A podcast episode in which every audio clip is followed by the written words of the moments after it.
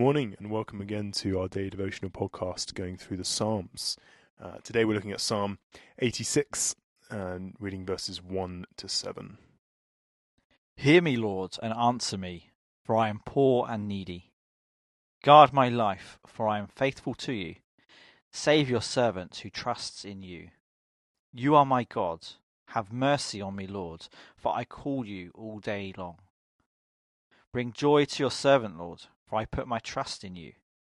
You, Lord, are forgiving and good, abounding in love to all who call on you. Hear my prayer, Lord. Listen to my cry for mercy. When I am in distress, I call to you, because you answer me. God in control. This is a psalm of King David, and he's surrounded by enemies attacking him. Again, the psalm provides a clinic on how to face life when it seems out of control. David feels solitary, defenseless. He responds by reminding himself over and over who God is.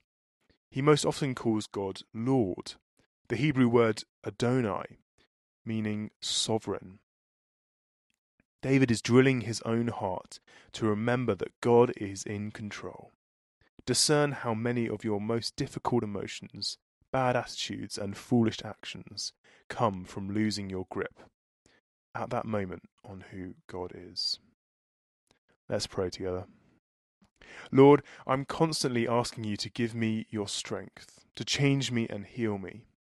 But nothing is more empowering and life transforming than simply adoring you. Inject the truth of your wisdom, love, holiness and sovereignty down deep into my heart until it catches fire there and makes me new. Amen. Amen. What a great, powerful prayer that is, and a great reading. As David has poured out his heart to God, may we also pour out our heart.